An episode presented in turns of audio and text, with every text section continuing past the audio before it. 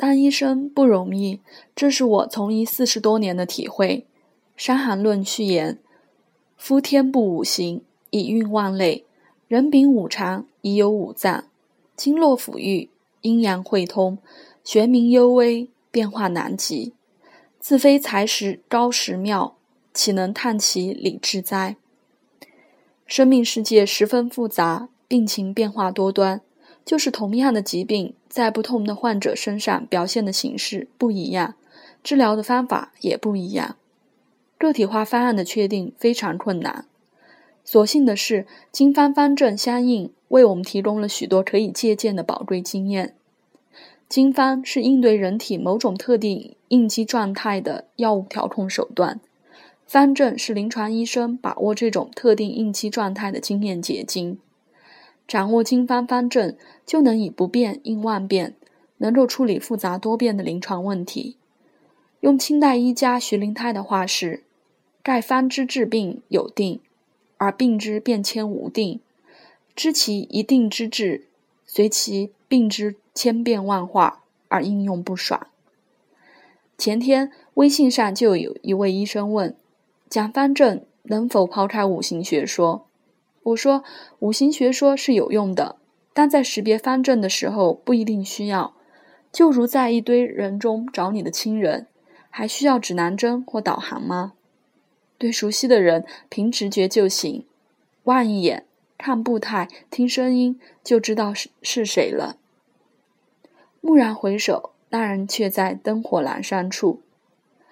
方正强调直觉思维，所以古人称辩证为实证。识认识的识，识别的识。推广经方的理由还有很多，但我想上述的四个理由已经足够了。第一个理由说的是经方的经验方，经方是几千年来中华民族使用天然药物的经验结晶。这种经过人体亲身尝试得出的经验，比什么都宝贵，无与伦比，是中华民族对人类文明的又一贡献。第二个理由说是说经方的实证性，经方是中医临床的规范，所以历代名医无不在用经方着力。第三个理由说的是经方的整体性，中医学的整体观念在经方应用中体现的淋漓尽致。第四个理由是说经方思维方式的正确性和实用性，医生是用来解决病人痛苦的。既要考虑患者的痛苦诉求，又要考虑医疗手段的可能性和可操作性。在决策中，经方是前前人处理复杂问题的模式和案例，可以借鉴，可以参考。对经方重要性，历代名医说了很多，历代许多有识之士为经方的推广已经做了大量的工作。柯运伯、徐灵胎、陈修元、曹英甫。叶菊泉、胡锡树等等，都是我非常崇敬的前辈。我这些年的工作，只是继续他们的工作而已。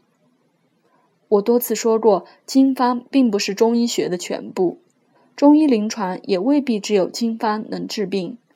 但经方是中医学中最规范的内容，这一点没有疑义。所以说，中医的传承必须把经方的推广。作为基础。